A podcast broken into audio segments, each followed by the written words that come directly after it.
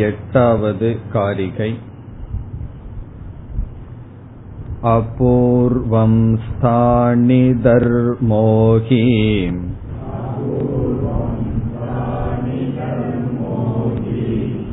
यथा स्वर्गनिवासिनाम्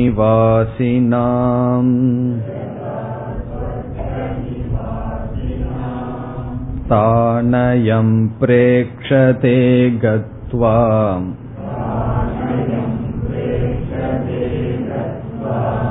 यतैवेह सुशिक्षितः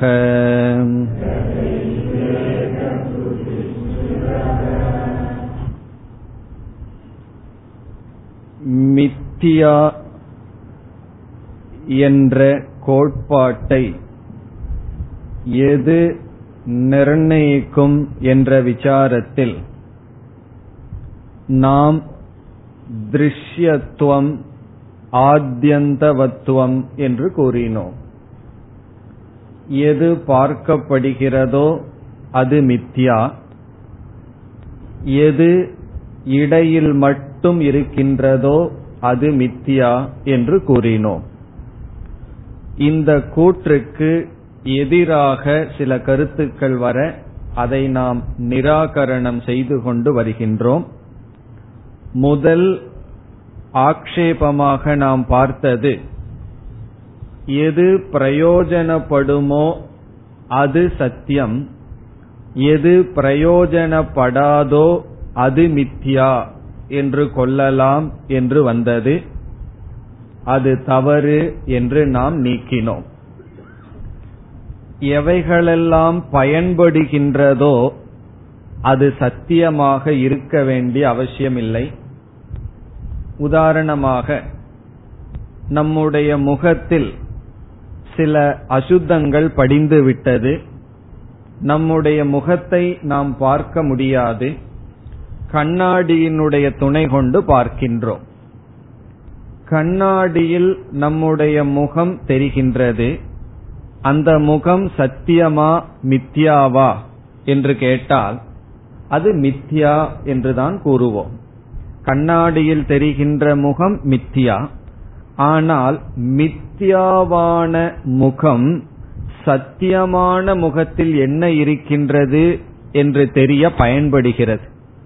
இப்போ பொய்யாக தெரிகின்ற கண்ணாடியில் இருக்கின்ற முகம் பயன்பட்ட போதிலும் அது மித்தியாதான் அதாவது ஒரு பொருள் பயன்பாட்டை உடைய போதிலும் அது மித்யா என்பதற்கு பல உதாரணங்கள் கூறலாம். கனவில் புலி வருகின்றது. அதனுடைய பயத்தினால் எழுந்து விட்டோம். நினைவுக்கு வருவதற்கு மித்யாவான புலியானது பயன்பட்டிருக்கிறது. ஆகவே பயன்படுதல் பயன்படவில்லை என்பது சத்திய மித்யாவை நிர்ணயிக்க ஒரு ஹேது அல்ல என்று முடிவு செய்தோம். இனி எட்டாவது காரிகைக்கு வந்தால் வேறு ஒரு விசாரத்தில் நாம் இறங்கினோம். சுருக்கமாக அதை நாம் ஞாபகப்படுத்திக் கொண்டு தொடர வேண்டும். சொப்ன பிரபஞ்சத்தை போல ஜாகிரத் பிரபஞ்சம் மித்தியா என்று நாம் கூறினோம். சொப்ன பிரபஞ்சமே மித்தியா என்று நான் ஏற்றுக்கொள்ளவில்லை என்பது பூர்வபக்ஷம். நம்முடைய திருஷ்டாந்தமே சரியல்ல என்பது பூர்வபக்ஷம். பூர்வபக்ஷி என்ன கூறுகின்றான்? கனவில் பார்க்கப்படுகின்ற பொருள்கள் மித்யா அல்ல அவைகள் சத்தியம். எவைகள் நம்முடைய சம்ஸ்காரத்தினால் பார்க்கப்படுகிறதோ அவைகள்தான் மித்யா. ஒரு பொருளை நான் பார்க்கின்றேன். பார்க்கப்பட்ட பொருள் மனதில் பதிகின்றது. பிறகு அந்த பொருள் இல்லாமலேயே அந்த பதிவை நான் மனதில் பார்க்கின்றேன். அப்படி சம்ஸ்காரத்திலிருந்து எவைகள் பார்க்கப்படுகிறதோ அவைகள் மித்தியா. அதை பொய் என்று ஏற்றுக்கொள்ளலாம். நீங்கள் என்ன கூறினீர்கள் என்று நம்மிடம் அவன் கேட்கின்றான். கனவில் பார்க்கப்படுகின்ற அனைத்தும் உன்னுடைய சம்ஸ்காரத்திலிருந்து தோன்றியது. வாசனையிலிருந்து தோன்றிய வாசனாமய பிரபஞ்சம். ஆகவே கனவு மித்தியா என்று நீங்கள் கூறினீர்கள். அது தவறு. என்று நமக்கு எதிராக வாதாடுபவன் கூறுகின்றான். எப்படி தவறு என்றால் வாசனையிலிருந்து அனைத்தும் நாம் பார்க்கப்பட்டிருந்தால் அது மித்யாவாக இருக்கலாம். ஆனால் ஜாகிரத அவஸ்தையில் பார்க்காத சில அபூர்வங்களை கனவில் பார்க்கின்றோம். நாம் அனுபவிக்காத சிலதை கனவில் பார்ப்பதனால் நாம் அனுபவிக்காத ஒன்றை பார்த்தால் அது நம்முடைய வாசனையிலிருந்து தோன்றியதாக இருக்காது. அது புதிதாக அங்கு இருக்கின்ற பதார்த்தமாக இருக்கும். ஆகவே கனவில் அபூர்வ தர்ஷனம் இருக்கின்ற காரணத்தினால் கனவானது வெறும் கற்பனை அல்ல வாசனையினால் தோற்றுவிக்கப்பட்ட உலகம் அல்ல அது சத்தியம் என்பது பூர்வபக்ஷம். கனவானது சத்தியம் என்று அவன் சொல்வதற்கு காரணம் நினைவில் பார்க்காத சிலவற்றை கனவில் நாம் பார்க்கின்ற காரணத்தினால். புதிதாக சில பொருள்களை அனுபவிக்கின்ற காரணத்தினால். புதிதாக பார்க்காததை பார்ப்பது அபூர்வம் என்ற சொல்லில் சொல்லப்படுகிறது. ஆகவே கனவு சத்தியம் என்பது பூர்வ பட்சத்தினுடைய அபிப்பிராயம். இனி இதற்கு நாம் பதிலுக்கு வர வேண்டும். மிக சுலபமாக ஒரு பதில் கூறலாம் என்று சென்ற வகுப்பில் பார்த்தோம். அந்த பதிலை கௌடபாதர் இங்கு கூறவில்லை. சுலபமான பதில் கனவில் அபூர்வம் என்பது கிடையாது. நீ கனவில் அபூர்வமான ஒன்றை பார்க்கின்றோம் என்று கூறுகிறாய். அது தவறு. பிறகு என்னவென்றால் ஜாகிரத அவஸ்தையில் பார்க்கப்பட்ட அல்லது நம்மால் அனுபவிக்கப்பட்டதைத்தான் நாம் கனவில் பார்க்கின்றோம். இல்லையே கனவில் ஒரு மனிதன் மீதுள்ள கொம்பை பார்த்தேனே கொம்புள்ள மனிதனை பார்த்தேனே ஒரு ராட்சசனை பார்த்தேனே என்றால் கனவில் அவைகளெல்லாம் வெவ்வேறு இடத்தில் பார்க்கப்பட்டது. மாட்டினுடைய தலைக்கு மேல கொம்பு பார்க்கப்பட்டது மனிதனை இவன் பார்த்தான். இவனாக அந்த கொம்பை எடுத்து மனிதனிடம் வைத்து அல்லது சில புஸ்தகங்களில் அல்லது சில டெலிவிஷன்ல ராட்சசன் வேஷம் போட்டு ஏதாவது வந்திருக்கலாம். அந்த சம்ஸ்காரத்தினால் இவன் பார்த்திருக்கின்றான். இல்லையே புதிதான ஒரு உலகத்தை எதையோ அனுபவித்தேனே என்று மீண்டும் கூறினால் நீ போன பிறவியில் அனுபவித்திருப்பாய். ஏதோ ஒரு ஜென்மத்துல நீ அனுபவிச்சிருக்க அந்த சம்ஸ்காரத்தை தான் கனவில் நீ பார்க்கின்றாய். அல்லது இந்த ஜென்மத்திலேயே சிலதை நாம் அனுபவித்திருப்போம் அவைகள் ஆழ்ந்த மனதில் பதிந்திருக்கும். நமக்கே தெரியாது. சிலதெல்லாம் நம்ம அனுபவிச்சிருப்போம். மேலோட்டமான மனசுலயே நமக்கு தெரிஞ்சிருக்காது. அதை அனுபவிச்சிருப்போம் சொல்லி ஆழ்ந்த மனதிற்குள் சென்றால் சப்கான்சியஸ் மைண்ட் என்று சொல்வார்கள். அதற்குள் சென்றால் அவைகள் இருக்கும். அப்படி கடைசியா நாம் என்ன சொல்றோம்? அபூர்வம் சொப்பனத்தில் கிடையாது. அனுபவிக்கப்பட்டதுதான் சொப்பனத்தில் அனுபவித்திருக்கின்றோம். ஆகவே நீ அபூர்வம் என்ற ஒரு காரணத்தை சொல்லி சொப்பனம் அதனால் சத்தியம் என்று சொல்வது தவறு என்று நாம் கூறிவிடலாம். அப்படி கூறிவிட்டால் பூர்வபக்ஷி என்ன செய்வான்? சரி என்று ஏற்றுக்கொள்ளதான் வேண்டும். ஆனால் இந்த பதிலை கௌடபாதர் செய்யவில்லை. வேறொரு பதிலுக்கு அவர் வருகின்றார். இவர் ஏன் இந்த பதிலை கொடுக்கவில்லைன்னு முதல்ல பார்ப்போம். சுலபமான பதிலை கொடுத்துட்டு எங்களுக்கு கொஞ்சம் சும்மா விட்டு வச்சிருக்கலாம் அல்லவா? எங்களுடைய மண்டைய குழப்பாம வச்சிருக்கலாமே என்று நமக்கு தோன்றும். ஒரு கால் இந்த பதில் அவர் கொடுத்திருந்தால் அவன் என்ன சொல்லுவான்? சொப்பனம் சத்தியம்னு நான் சொன்னேன். காரணம் என்னன்னா அங்க அபூர்வ தரிசனம் இருக்குதுன்னு சொல்லி. நீங்க என்ன சொன்னீர்கள்? சொப்பனத்துல அபூர்வ தரிசனம் கிடையாது. பார்த்ததைத்தான் நீ பார்த்திருக்கின்றாய் அப்படின்னு முடிவு செய்து விட்டீர்கள். சரி நான் ஏற்றுக்கொள்கிறேன். ஏற்றுக்கொண்டுட்டு சொப்பனத்தை மித்தியான்னு ஒத்துக்கிறனே. ஜாகிரத அபூர்வத்தை பார்த்திருக்கிறீர்கள் அல்லவா? அப்ப ஜாகிரத அவஸ்தையில் பார்க்கிறதெல்லாம் அபூர்வம் தானே? உங்க சம்ஸ்காரத்திலிருந்து ஜாகிரத அவஸ்தைய பார்க்கலையே. அப்ப ஜாகிரத அவஸ்தை நீங்கள் அபூர்வத்தை பார்ப்பதனால் நான் சத்தியம் சொல்கின்றேனே என்று சொல்லிவிடுவான். இப்ப இந்த பதில நம்ம சொன்னோம்னா இந்த பதில் சரி. சொப்பனம் மித்தியா என்று நிலைநாட்ட இந்த பதில் சரி. சொப்பனம் சத்தியம் என்று தவறான கொள்கை இருப்பவனிடம் சொப்பனம் மட்டும் மித்தியா என்று நிலைநாட்ட இந்த எளிமையான பதில் சரியா இருக்கும். உண்மையிலே ஒருவர் எந்த அளவுக்கு கேள்வி கேட்கிறாரோ அந்த அளவுக்கு தான் பதில் சொல்லணும். அவன் என்ன சொன்னா சொப்பனம் சத்தியம்னு வந்தான். அதுக்கு ஒரு காரணத்தை கொடுத்தான். அந்த அளவுல பதில் சொல்லி நிறுத்தி இருக்கலாம் நீ சொப்பனத்தை சத்தியம்னு சொல்றதுக்கு இந்த காரணத்தை சொன்ன இந்த காரணம் தவறு ஆகவே சொப்பனம் மித்தியா. ஆகவே இந்த பதிலிலும் தவறு இல்லை அவன் என்ன சொன்னானோ அந்த அளவுக்கு இந்த பதில் இருக்கின்றது. பிறகு அடுத்த கேள்வி அவன் கேட்டு விடுவான்.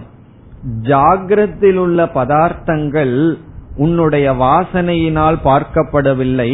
ஒவ்வொன்றையும் புதிதாக நீ பார்க்கின்றாய். ஆகவே புதிதாக புதிதாக நீ பார்ப்பதனால் அவைகள் அங்கு இருப்பதனால் தானே நீ பார்க்கின்றாய்.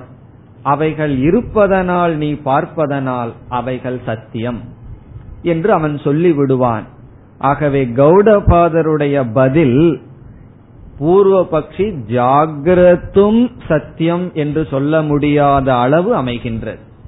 அவருடைய பதில் எப்படி இருக்க போகின்றது? அவருடைய பதிலை நம்ம கேட்டு புரிந்து கொண்டால் அது கொஞ்சம் அண்டர்லைன் பண்ணணும். அவர் சொல்ற பதில கேட்டு நம்ம புரிந்து கொண்டால் நமக்கு என்ன கிடைக்கும்னா பூர்வ பக்ஷியினால் சொப்பனமும் சத்தியம்னு சொல்ல முடியாது ஜாகிரதும் சத்தியம்னு சொல்ல முடியாது. இனி கௌடபாதருடைய பதிலுக்கு வர வேண்டும். இந்த பதிலுக்கு வர்றதுக்கு முன்னாடி மனசுல கேள்வி நன்கு பதிந்திருக்க வேண்டும். கேள்வி என்ன? பதிலுக்கு வர்றோம்னு சொல்லிட்டு என்ன கேள்விக்கு பதிலுக்கு வர்றோம்?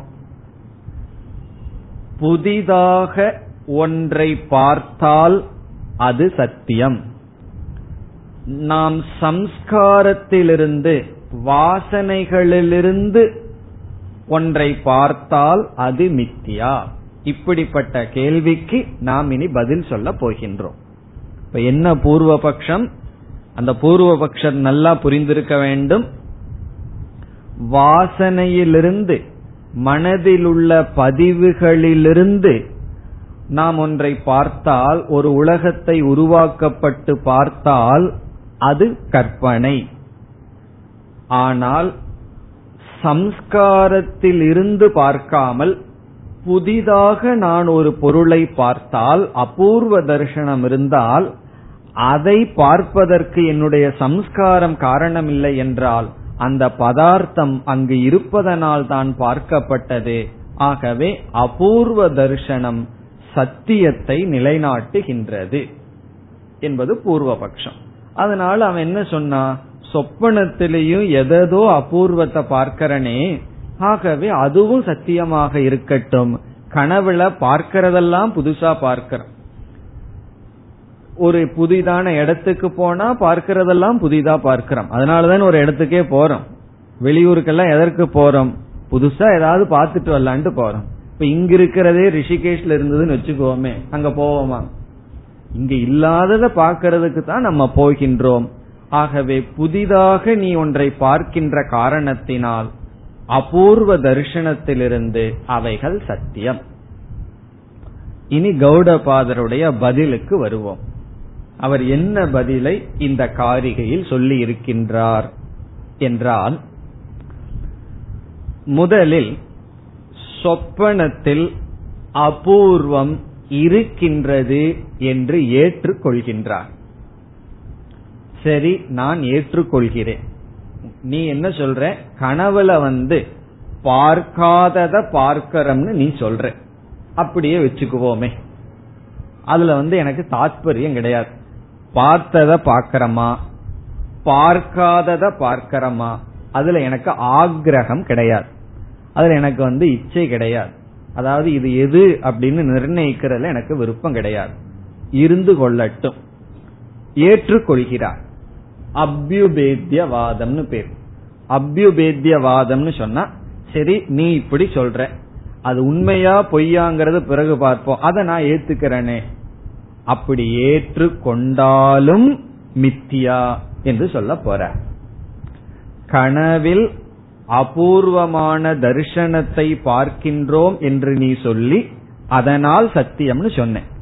கௌடபாதர் என்ன சொல்றார்? சரி கனவுல அபூர்வத்தை பார்க்கின்றோம். இப்படி ஏற்றுக்கொண்டு ஏற்றுக்கொண்டும் மித்தியான் அவர் நிலைநாட்டுவதிலிருந்து அவன் ஜாகிரத்துக்கு வந்து பேச முடியாது. கனவுல நீ அபூர்வத்தை பார்த்த போதிலும் அவர் மித்தியான்னு நிலைநாட்ட போறார். அதுக்கப்புறம் அவன் சரி ஜாகிரத்துல பாக்கிறனேன்னு சொல்லக்கூடாது. நீ எங்க அபூர்வத்தை பார்த்தாலும் அது மித்தியாதான் அப்படின்னு சொல்ல போற இப்ப கௌடபாதர் எப்படி அப்ரோச் பண்ண போறார்? கனவுலையும் அபூர்வத்தை நாம் பார்க்கின்றோம். அப்படி எடுத்துக்கொண்ட போதிலும் ஜாகிரத அவஸ்தையில் பார்க்காததை நீ கனவில் பார்த்த போதிலும் அவைகள் மித்யா. பிறகு ஜாகிரத அவஸ்தையில் விதவிதமான அபூர்வத்தை நீ பார்த்தாலும் மித்யா என்று நிலைநாட்டப் போகிறார். அப்ப கௌடபாதருடைய முதல் ஸ்டாண்ட் என்ன? முதல் படி என்ன? அபூர்வத்தை ஏற்றுக்கொண்டு அபூர்வமாக இருந்த போதிலும் மித்தியா என்று சொல்ல போகிறார். பூர்வபக்ஷி என்ன நினைக்கின்றான்? அபூர்வம் இல்லைன்னு சொல்லிவிட்டு அவர் மித்தியான்னு நிலைநாட்டுவாரா என்று எதிர்பார்க்கின்றான். நம்ம சொல்ல போறதில்லை நீ அபூர்வமாகவே இருக்கட்டும். இனி அபூர்வம்னா மறந்துடலையே. புதிதாக பார்த்தல். சம்ஸ்காரத்திலிருந்து பார்க்காமல் புதிதாக பார்த்தல். அப்படி பார்த்தாலும் மித்யா. எப்படி செய்ய போகின்றார். நாம் ஒரு பொருளை பார்க்கின்றோம். உதாரணமாக ஒரு மலரை பார்க்கின்றோம். ஒரு ரோஜா பூவை எடுத்து நம்ம பார்க்கின்றோம். ரோஜா பூவானது மனிதர்களாகிய நம்முடைய கண்ணுக்கு ஒரு மாதிரி தெரியுது. இப்ப ரோஜா பூ ஒன்னு கையில் எடுத்திருக்கோம். அதை பார்த்துட்டு இருக்கிறோம்னு கற்பனை செய்யுங்கள். நம்ம எல்லாருடைய கண்ணுக்கும் ஒரே மாதிரி அது தெரியும். ஒரு கால் ஒரு தேனி வந்து அந்த ரோஜா பூவை பார்க்கின்றது. யானை ரோஜா பூவை பார்க்குது. வண்டானது அந்த ரோஜா பூவை பார்க்குது. பறவைகள் அந்த ரோஜா பூவை பார்க்கின்றது. இப்பொழுது நம்ம கண்ணுக்கு அந்த ரோஜா மலர் எப்படி தெரிஞ்சுதோ அதே போலதான் மற்ற மிருகங்களுக்கு தெரியுமா? அல்லது விதவிதமா அந்த பூ தெரியுமா? என்றால் கூடு விட்டு கூடு வாயிற வித்தை இருந்தா அதுக்குள்ள போய் தான் பார்த்து சொல்லணும் அப்படின்னு உங்களுக்கு சொல்ல தோணும். அதனுடைய கண்ணுக்கு கண்டிப்பா வேறையாத்தான் தெரியும். இப்ப நம்ம முகம் ஒவ்வொருத்தருக்கும் ஒரு மாதிரி தெரியும். கொசுவுக்கு நம்ம முகம் எப்படி தெரியும்? அது கொசுவுக்கு தான் தெரியும். கொசுவா பிறந்து வார்த்தா தான் தெரியும். அப்படி இப்ப ரோஜா பூவையே வச்சுக்கோமே. ரோஜா மலர் பத்து ஜீவராசிகள் பார்க்கின்ற. அது எப்படி தெரிகின்றது என்றால் கொஞ்சம் அறிவை நம்ம பயன்படுத்தும் போது எப்படி ஒத்துக்குவோம்? எனக்கு ஒரு மாதிரி தெரியும். தேனீக்கு ஒரு மாதிரி தெரியும். ஏன் தேனி சொன்னா அது அங்க போய் அதில் இருக்கிற மதுவை குடிக்குது அதனால. அல்லது வேற ஒரு மிருகங்கள் யானை பார்த்தா அதுக்கு ஒரு மாதிரி தெரியும். அப்படி ஒவ்வொரு மிருகங்களுக்கும் ஒவ்வொரு மாதிரி தெரியும். புஸ்தகத்தை நம்ம பார்க்கிறோம். இந்த புஸ்தகத்தை பார்த்தா நமக்கு ஒரு மாதிரி தெரியுது. வேற ஒரு மிருகங்கள் சிறிய சிறிய பூச்சிகள் பார்த்தா அதுக்கு வேற மாதிரி தெரியுது. நம்ம பாக்கிற மாதிரி பார்க்காது. வைதத்திய பிரகரணத்தை அதெல்லாம் படிக்காது.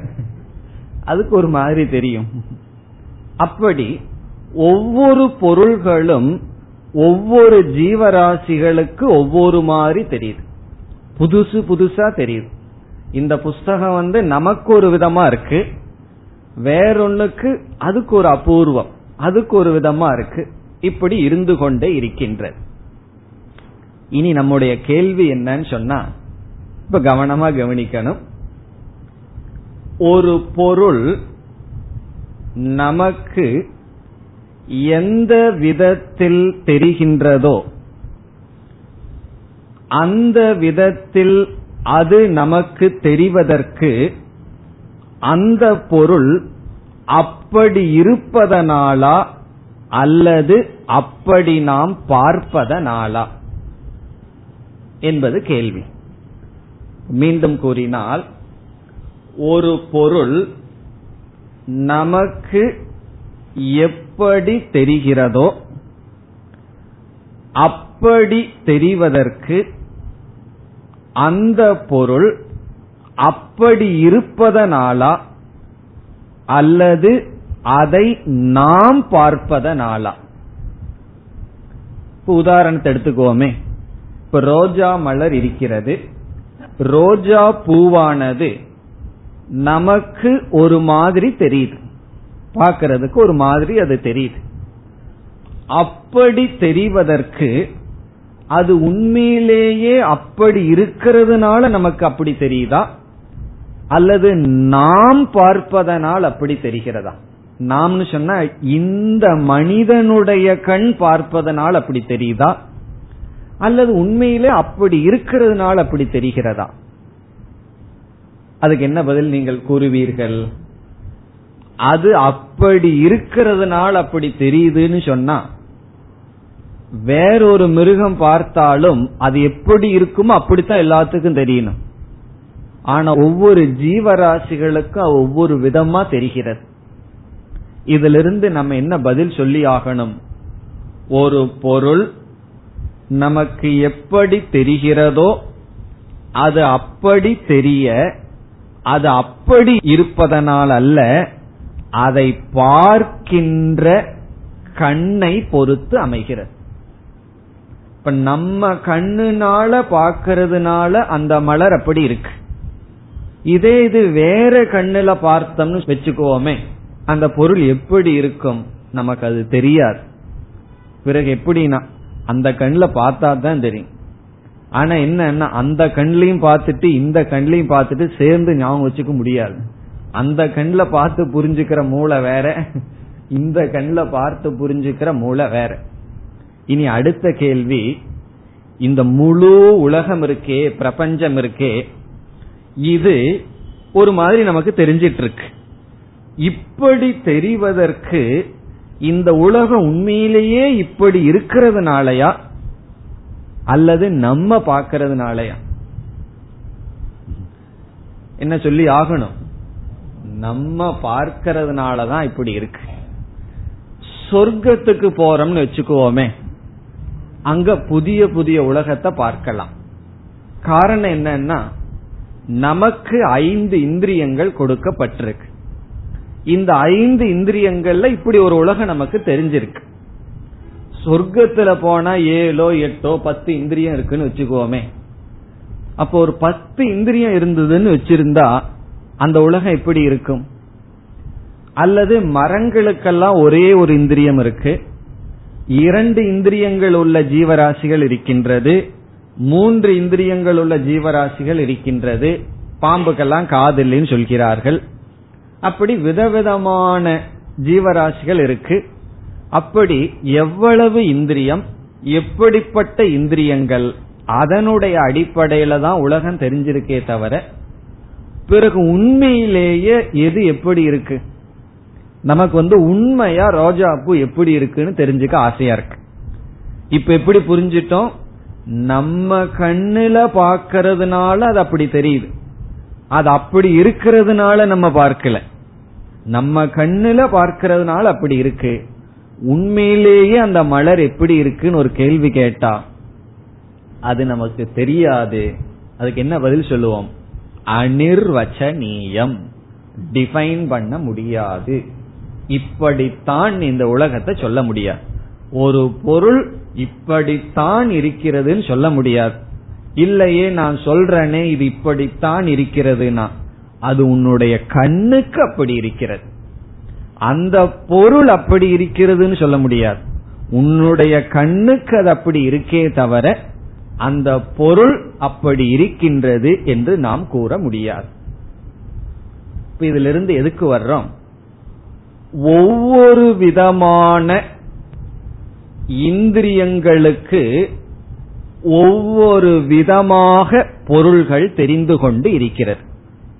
அந்த கருத்தை புரிஞ்சுக்கிறதுக்கு தான் இவ்வளவு விசாரம். ஒவ்வொரு விதமான இந்திரியங்களுக்கு ஒவ்வொரு விதமாக பொருள் தெரிகிறது. விதவிதமாக பொருள் தெரிவதற்கு காரணம் இந்த இடத்துல விதவிதமானன்னு சொன்னா புதிய புதிய புதிய புதியன்னு சொன்னா அபூர்வம். அபூர்வம்னு என்ன? நம்ம பார்க்காத விதவிதமாக அபூர்வம் அபூர்வமாக புதிய புதியதாக நமக்கு பொருள் தெரிவதற்கு காரணம் அந்த பொருள் சத்தியமாக இருத்தல் என்ற காரணத்தினால் அல்ல. இந்த இடத்துல தான் முக்கியமான பாயிண்ட்டுக்கு வர்றோம். அபூர்வம் அபூர்வமாக புதிய புதியதாக நமக்கு பொருள்கள் தெரிவதற்கு காரணம் அந்த பொருள் சத்தியமாக இருப்பதினால் அல்ல அதை பார்க்கின்ற இந்திரியங்களினால் அப்படி தெரிகிறது. இப்ப சொர்க்கம்னு ஒரு லோகத்துல போய் சொர்க்க வாசியா இருந்தோம்னா அபூர்வங்களை பார்ப்போம். இங்க பார்க்காத சிலதெல்லாம் பார்ப்போம். அதற்கு காரணம் என்ன? அங்கு எடுக்கப்பட்ட சரீரம் இந்திரியங்கள்.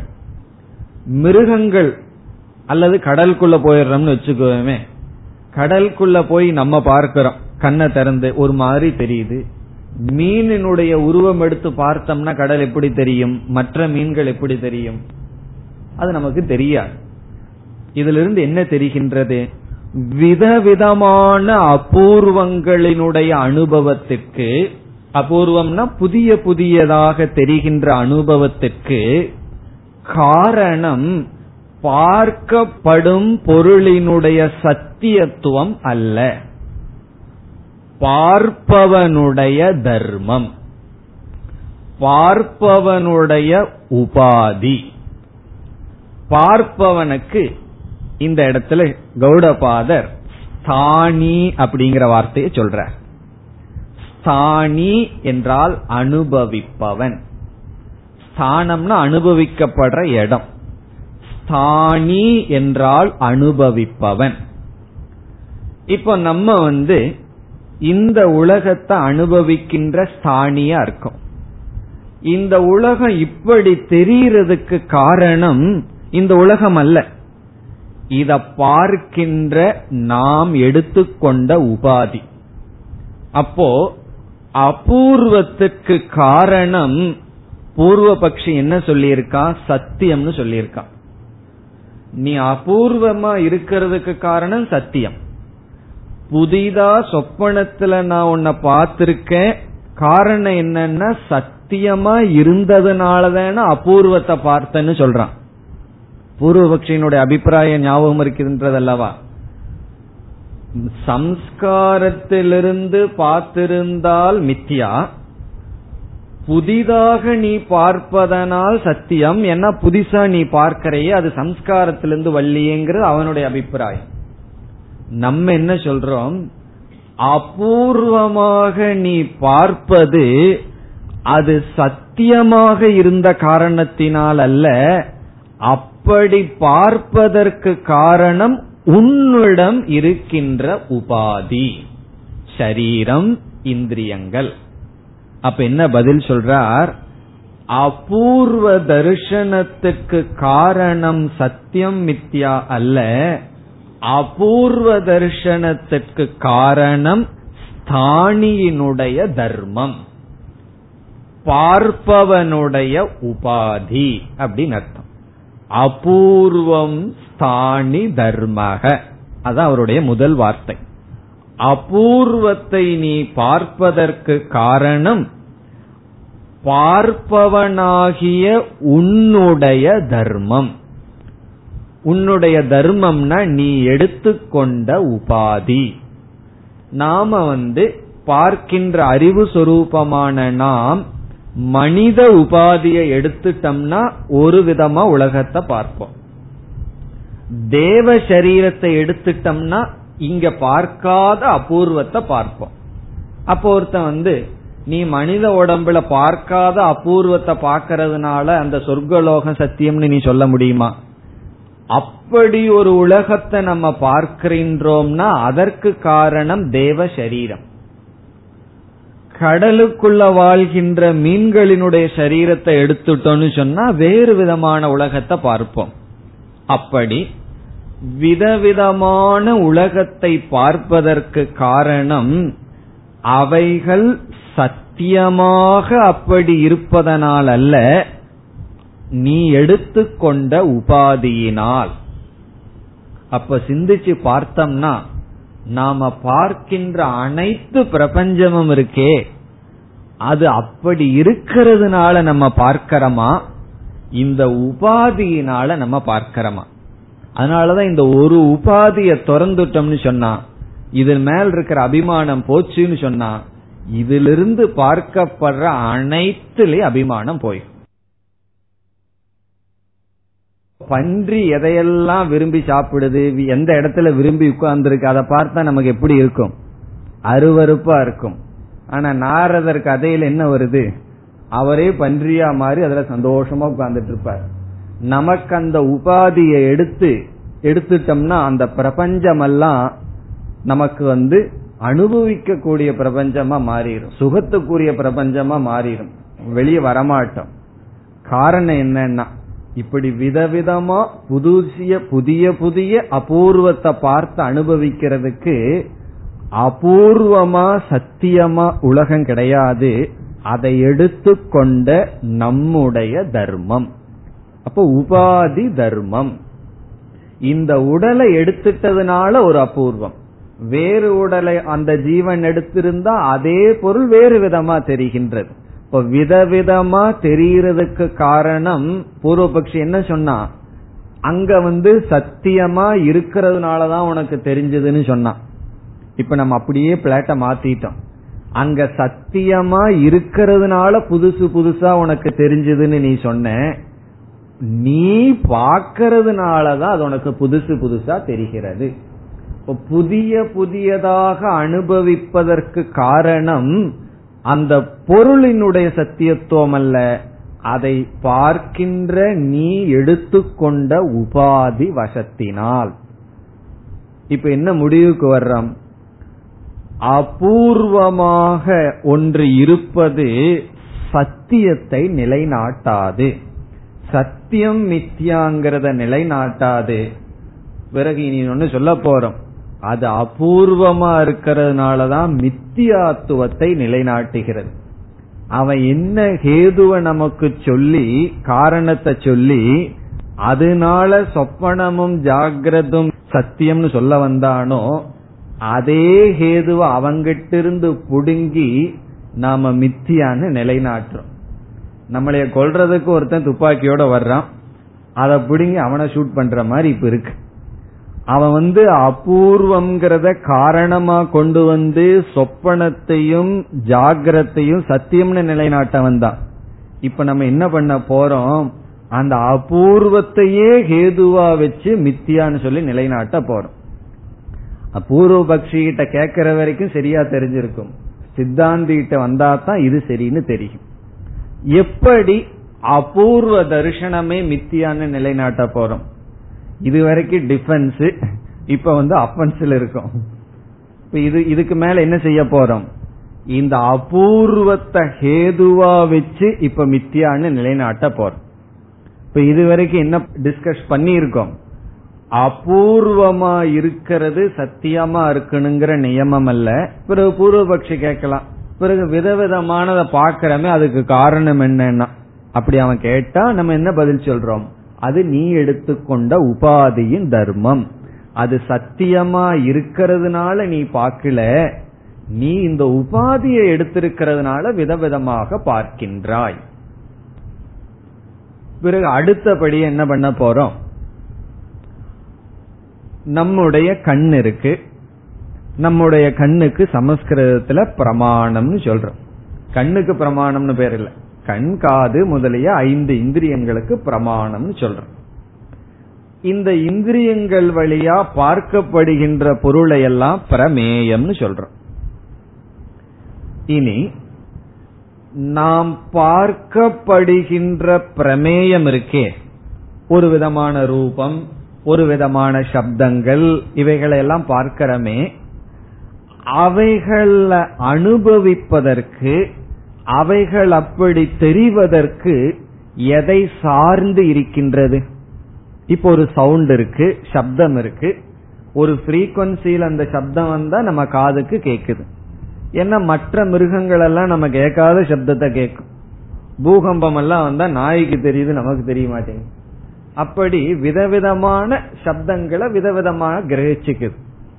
இப்ப நம்ம பார்க்கின்ற இந்த உலகம் ஒரு மாதிரி தெரிவதற்கு காரணம் நம்முடைய பிரமாணத்தை பொறுத்து தான் இருக்கு.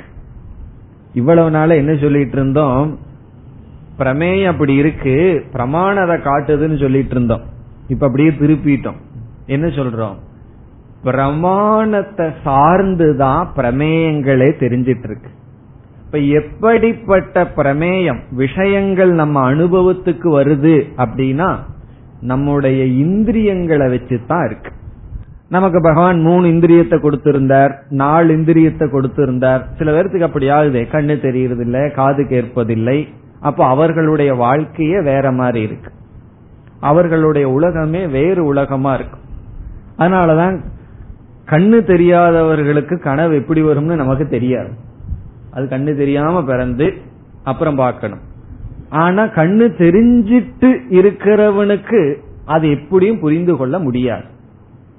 அவன் கண் அதுக்கப்புறம் கண்ணு வந்து ஆனா அதெல்லாம் மறந்துடுவான். எப்படி பார்த்தோம் ஏன்னா கண்ணில் பார்த்தான்னா அந்த உலகம் அவனுக்கு மறந்து விடும் இவ்விதம் பிரமேயமானது பிரமாணத்தை சார்ந்து இருக்கிறது. அதுதான் கடைசி பாயிண்ட் பிரமாணத்தை சார்ந்து பிரமேயம் இருக்கின்றது. இதுல வந்து ஒத்துக்கிறதுல கஷ்டம் இல்லையே ஒரு பொருள் எப்படி தெரியுது அப்படின்னு சொன்னா அதை பார்க்கிற கண்ணை சார்ந்துதான் இருக்கு. கண்ணை சார்ந்துனா விதவிதமான கண்ணுக்கு விதவிதமா தெரிகின்றது. அப்போ ஒரு பொருள் எப்படி தெரிகிறது என்பது அதை பார்க்கின்ற பிரமாணத்தை பொறுத்து இருக்கிறது. முதல் ஸ்டேட்மெண்ட் பிரமேயங்கள் பிரமாணத்தை சார்ந்து இருக்கின்றது. இனி அடுத்த இரண்டாவது வாக்கியம். பிரமாணம் பிரமாதாவை சார்ந்து இருக்கின்றது. பிரமாதான அறிபவன். என்னை சார்ந்துதான் பிரமாணம் இருக்கின்றது.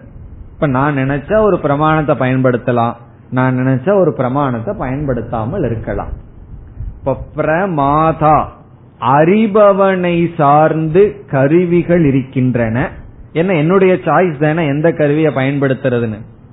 கருவியை சார்ந்து அறியப்படும் உலகம் இருக்கின்றது. இந்த பிரமாதா தான் யார சார்ந்திருக்கின்றான்? ஆத்மாவை சார்ந்து ஆத்ம சைத்தன்யத்தை சார்ந்து. ஸ்ரோத்ரஸ்ய ஸ்ரோத்ரம் மனசக மனக. கண்ணுக்கு கண்ணாக இருக்கின்ற ஆத்மா. இப்ப எப்படி ஸ்டெப்ஸ் போகுது? சாட்சி சுரூபமான ஆத்மாவை சார்ந்து பார்ப்பவன் இருக்கின்றான். பார்ப்பவனை சார்ந்து கருவிகள் இருக்கின்றது. கருவியை சார்ந்து அறியப்படும் உலகம் இருக்கின்றது. இனி மித்தியாத்துவத்துக்கு இனி ஒரு ஹேதுவ சொல்றோம். எது சுதந்திரமோ அது சத்தியம்.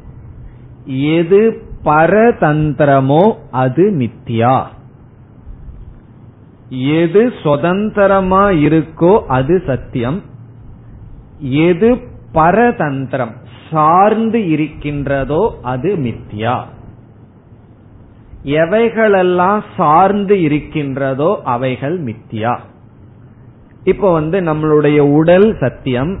நம்முடைய நிழல் மித்தியா சார்ந்து இருக்கின்றது. களிமண் சத்தியம் பானை மித்தியா. அந்த பானைங்கிறது களிமண்ணை சார்ந்து இருக்கிறது.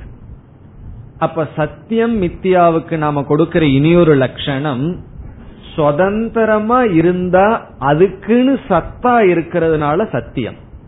இனி ஒன்று வந்து வேறொரு இடத்திலிருந்து இருப்ப வாங்கி இருந்தா அது மித்தியா. எதெல்லாம் சார்ந்திருக்கின்றதோ அவைகள் மித்தியா. இதை ஏற்றுக்கொள்வதில் கஷ்டம் கிடையாது.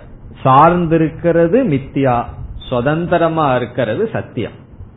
இனி நம்ம ஒரு ஸ்டெப் பார்த்தோமே. பிரமேயமானது பிரமாணத்தை சார்ந்து இருப்பதனால் பிரமேயம் மித்யா பார்க்கின்ற அனைத்தும் மித்யா காரணம் அது அப் அப்படி இருக்க பிரமாணத்தை சார்ந்து இருக்கிறது. இப்ப ரோஜா பூவை நம்ம பார்க்கிறோம். நாம பார்க்கின்ற ரோஜா மலர் அப்படி இருக்க எதை சார்ந்திருக்கின்றது? நம்ம கண்ணை சார்ந்து இருக்கின்றது பிரமாணத்தை சார்ந்து இருக்கிறது. அது அப்படி இருப்பதற்கு சுதந்திரமா கிடையாது. நாம பார்க்கின்ற ரோஜா மலர் அப்படி இருக்க நாம நமக்கு எப்படி அது தெரியுதோ அப்படி இருக்கதற்கு சுதந்திரமா இல்லை. நம்ம கண்ணை சார்ந்து இருக்கின்றது. அப்படி ஒவ்வொரு ஜீவர்களும் அனுபவிக்கின்ற உலகம் அப்படி அப்படி இருக்க அப்படி பார்க்கின்ற பிரமாணத்தை சார்ந்து இருக்கின்றது.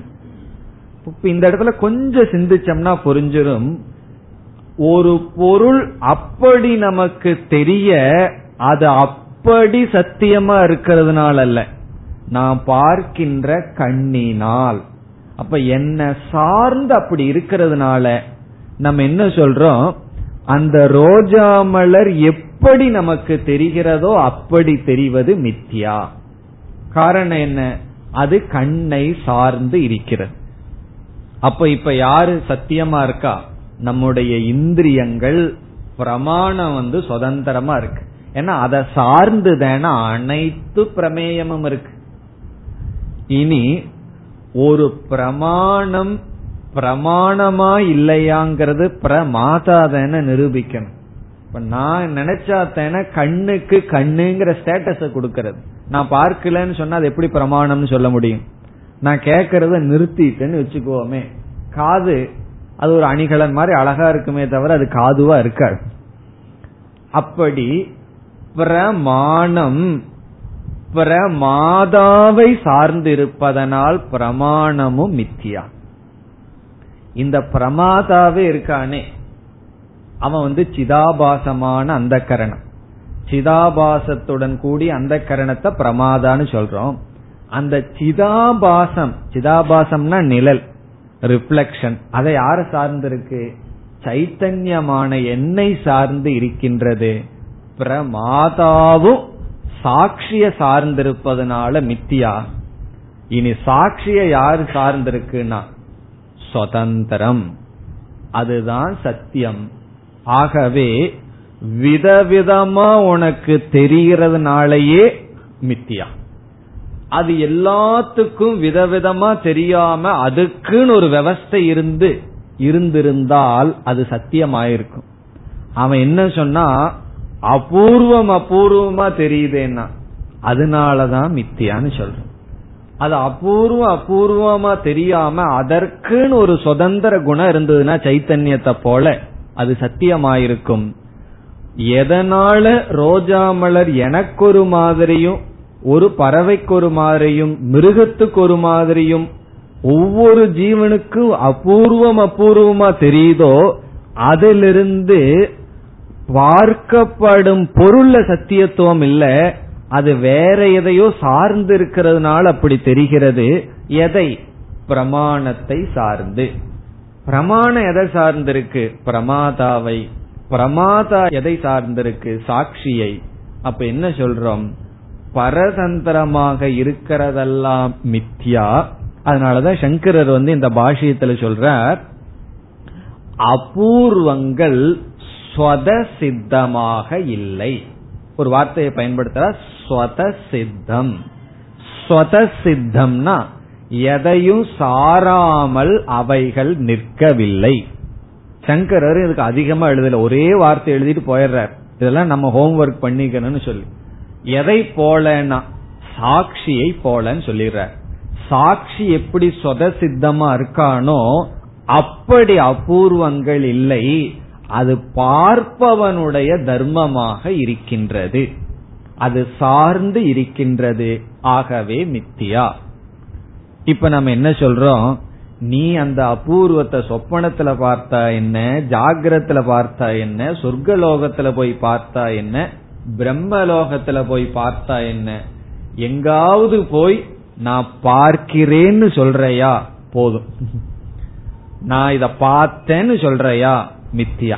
யாராவது வந்து நான் கடவுளை பார்த்தேன்னு சொன்னார்கள் என்றால் நீ பார்த்த கடவுள் மித்தியா. அதனாலதான் என்ன சொன்னார்? ராமகிருஷ்ண பரமஹம்சர் நான் பார்த்த காளி தேவியை நான் அனுபவிச்ச காளி தேவியை ஞானவாளால் வெட்டி எறிந்தேன்னு சொல்ற. நம்மளுடைய பக்திக்காக பகவான் விதவிதமான ரூபங்கள் எடுக்கலாம். அதுவும் மித்யா ரூபங்கள் தான். அதுவும் மித்யா ரூபம் நம்மளுடைய பக்திக்காக வரலாம். அதையெல்லாம் நம்ம ஒத்துக்கிறோம். ஆனா இங்க வஸ்து விசாரத்திற்கு வரும் பொழுது யாரெல்லாம் எதையெல்லாம் பார்க்கிறார்களோ அது பார்க்கப்படுவதனாலேயே மித்தியா. எப்படி? எல்லாம் சிந்திக்கணும். அது நான் பார்க்கறதுக்கு காரணம் எப்படி ஆரம்பிக்கணும் நம்மளுடைய சிந்தனையை? நான் உன்ன பொருளை பார்க்கறேன்னா அது அப்படி இருக்கிறதுனால பாக்கிறேன்னா நான் பார்க்கறதுனால அப்படி இருக்கா? அப்படின்னு கேட்டுக்கணும். எதை பார்த்தாலும் எதை பார்த்தாலும் அது அப்படி எனக்கு தெரிவதற்கு அது உண்மையிலேயே அப்படி இருக்கா? இல்ல நான் பார்க்கறதுனாலயா? என்ன பதில் நமக்கு வரும்? இந்த கண்ணுல பார்க்கறதுனால அப்படி இருக்கு. வேற கண்ணை கொடுத்து பார்த்தா வேற மாதிரி இருக்கும். ஆகவே அவைகள் அப்படி இருக்க விதவிதமாக தெரிவதற்கு காரணம் இந்திரியங்கள். அதத்தான் பிரமாணம்னு சொன்னோம். இப்ப பிரமாணத்தை சார்ந்து பிரமேயம் இருக்கின்றது. பிரமாணமும் பிரமாதாவை சார்ந்திருக்கு. பிரமாதா சாட்சிய சார்ந்திருக்கு. இதுதான் கருத்து. இனி இந்த காரிகைக்குள்ள வர்றோம்னு வச்சுக்கோமே. இந்த காரிகைக்குள்ள எப்படி நம்ம டீல் பண்ணணும். பூர்வ பட்சி சொன்னா கனவு சத்தியம் அபூர்வமா பாக்கிறதுனால அபூர்வமா புதிய புதிதாக நீ பார்க்கறதுனால அவைகள் உன்னுடைய சம்ஸ்காரத்திலிருந்து வல்ல நெஜமாலுமே அவைகள் இருக்கு. இங்க கௌடபாதர் சொல்றார் சரி கனவு வந்து அபூர்வம் இருக்கட்டும். நீ அங்க அப்படி ஒரு அபூர்வத்தை பார்க்கறதுக்கு இந்த ஜீவன் அங்க போய் அதற்கு தகுந்த உபாதியை எடுத்திருக்கான். அப்படின்னு சொல்றார். கனவுல போய் ஜாகிரத்துல பார்க்காத ஒரு அபூர்வத்தை கனவுல நீ பார்த்தன்னு சொல்வதற்கு காரணம் இங்க கௌடபாதர் சொல்றார் அங்க சத்தியமா அபூர்வம் இருக்கிறதுக்கு அல்ல நீ அப்படி ஒரு உபாதியை எடுத்திருக்கின்றாய். கனவு லோகத்துல நீ தைஜசனா இருக்க. தைஜசன்கிற உபாதியில் இருக்கிறதுனால அபூர்வத்தை பார்த்திருக்கேன் விஸ்வன்கிற உபாதியில் இருக்கிறதுனால ஜாகிரத பார்க்கிற. சொர்க்கலோகத்துக்கு போய் பார். வேறொரு அபூர்வத்தை நீ பார்ப்பாய். காரணம் என்னன்னா அந்த லோகத்துக்கு தகுந்த உபாதியை எடுப்பாய். மிருகங்களோ மரம் செடி கொடியா போய் பார். வேற மாதிரி உனக்கு உலகம் தெரியும். காரணம் அதற்கு தகுந்த உபாதியை நீ எடுத்திருக்கின்றாய். ஆகவே அபூர்வ தரிசனத்துக்கு காரணம் அங்கு பொருள் சத்தியமாக இருப்பதல்ல அதை பார்க்கின்ற நீ எடுத்துக்கொண்ட உபாதியினால் நீ எடுத்துக்கொண்ட கருவியை பொறுத்து. அத்தனையும் ஒரே வரியில சொல்லிட்டார். அபூர்வம் ஸ்தானி தர்மோகி அபூர்வம் என்பது ஸ்தானியினுடைய தர்மம்.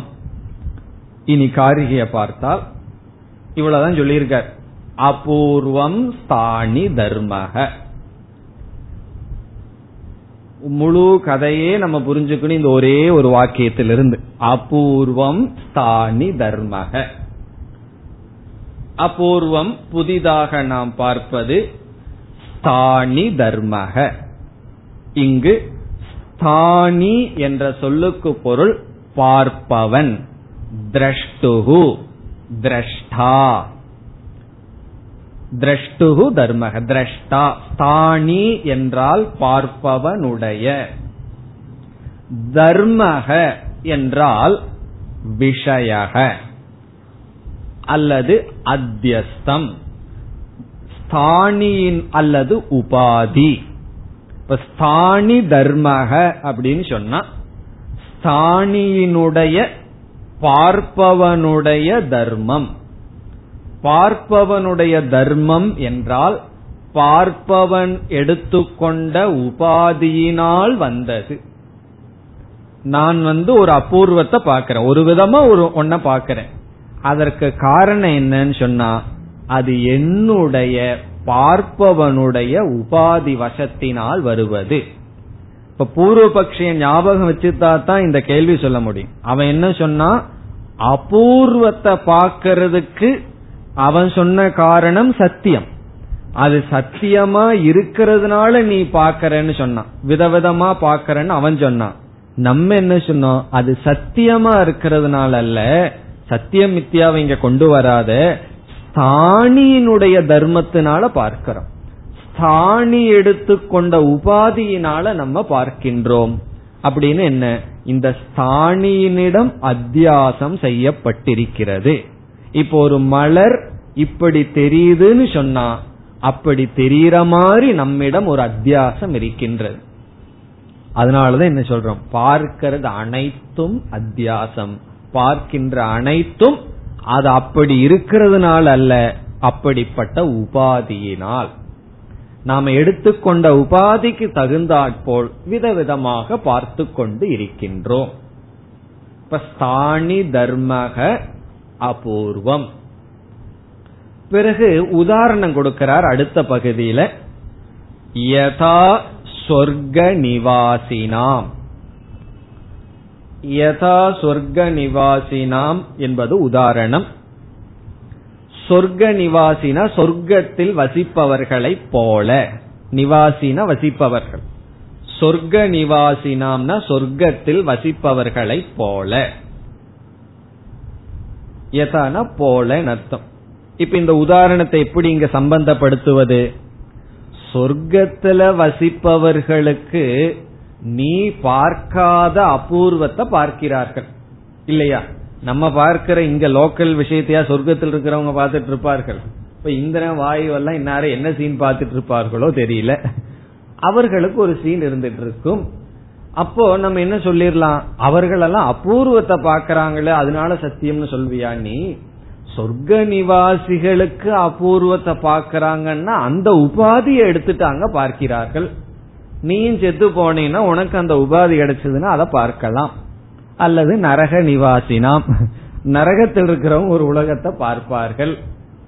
அது ஏன் அப்படி பார்க்காங்கன்னா அங்க போனா அதற்கு தகுந்த உபாதி. அது என்னன்னு நமக்கு தெரியல. நரகத்தில் உபாதி எப்படி இருக்கும்னு. அதுக்கு தகுந்த உபாதி அதுக்கு தகுந்த லோகம். அல்லது இந்த உலகத்திலேயே விதவிதமா பார்க்க அது விதவிதமான உபாதியை எடுத்திருக்கோம். அப்ப சொர்க்க நிவாசினாம்ங்கிற உதாரணம் வந்து எப்படி சொர்க்கத்தில் இருப்பவர்கள் அபூர்வத்தை பார்ப்பதற்கு அவர்களுடைய ஸ்தானி தர்மங்கள் அவர்களுடைய உபாதி காரணமோ அதுபோல இந்த இடத்துல கௌடபாதர் ஜாகிரத் பிரபஞ்சத்துக்கு வரவே இல்லை. சொப்பன பிரபஞ்சம் நீ சத்தியம்னு சொன்ன. காரணம் அங்க அபூர்வ தர்ஷனம்னு கௌடபாதர் சொப்பனத்திலேயே இருக்கார்.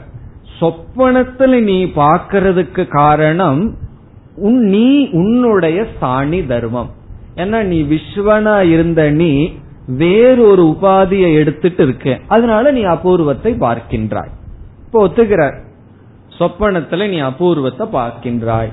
ஜாகிரத்துல பார்க்காதத நீ பார்க்கிற. எப்படி சொர்க்கத்துல வந்து ஜாகிரத் பிரபஞ்சத்துல பார்க்காத அபூர்வத்தை சொர்க்க நிவாசிகள் பார்க்கிறார்கள் அல்லவா? அப்படி நீ சொப்பன நிவாசி. சொப்பனத்துல வசிக்கின்ற நீ வேறொரு அபூர்வத்தை பாக்குற கண்டிப்பா ஜாகிரத்துல இருக்கிறத பார்த்திருக்க மாட்டேன். ஜாகிரத்துல இல்லாதத பார்க்கிறாய். அதுக்கு காரணம் என்ன? நீ சொப்பன உபாதியை எடுத்துக்கொண்ட காரணத்தினால். உதாரணம் எப்படி? சொர்க்கத்தில் இருக்கிறவர்கள் ஜாகிரத்துல பார்க்காத அபூர்வத்தை பார்க்கறாங்க. அதுக்கு காரணம் என்ன?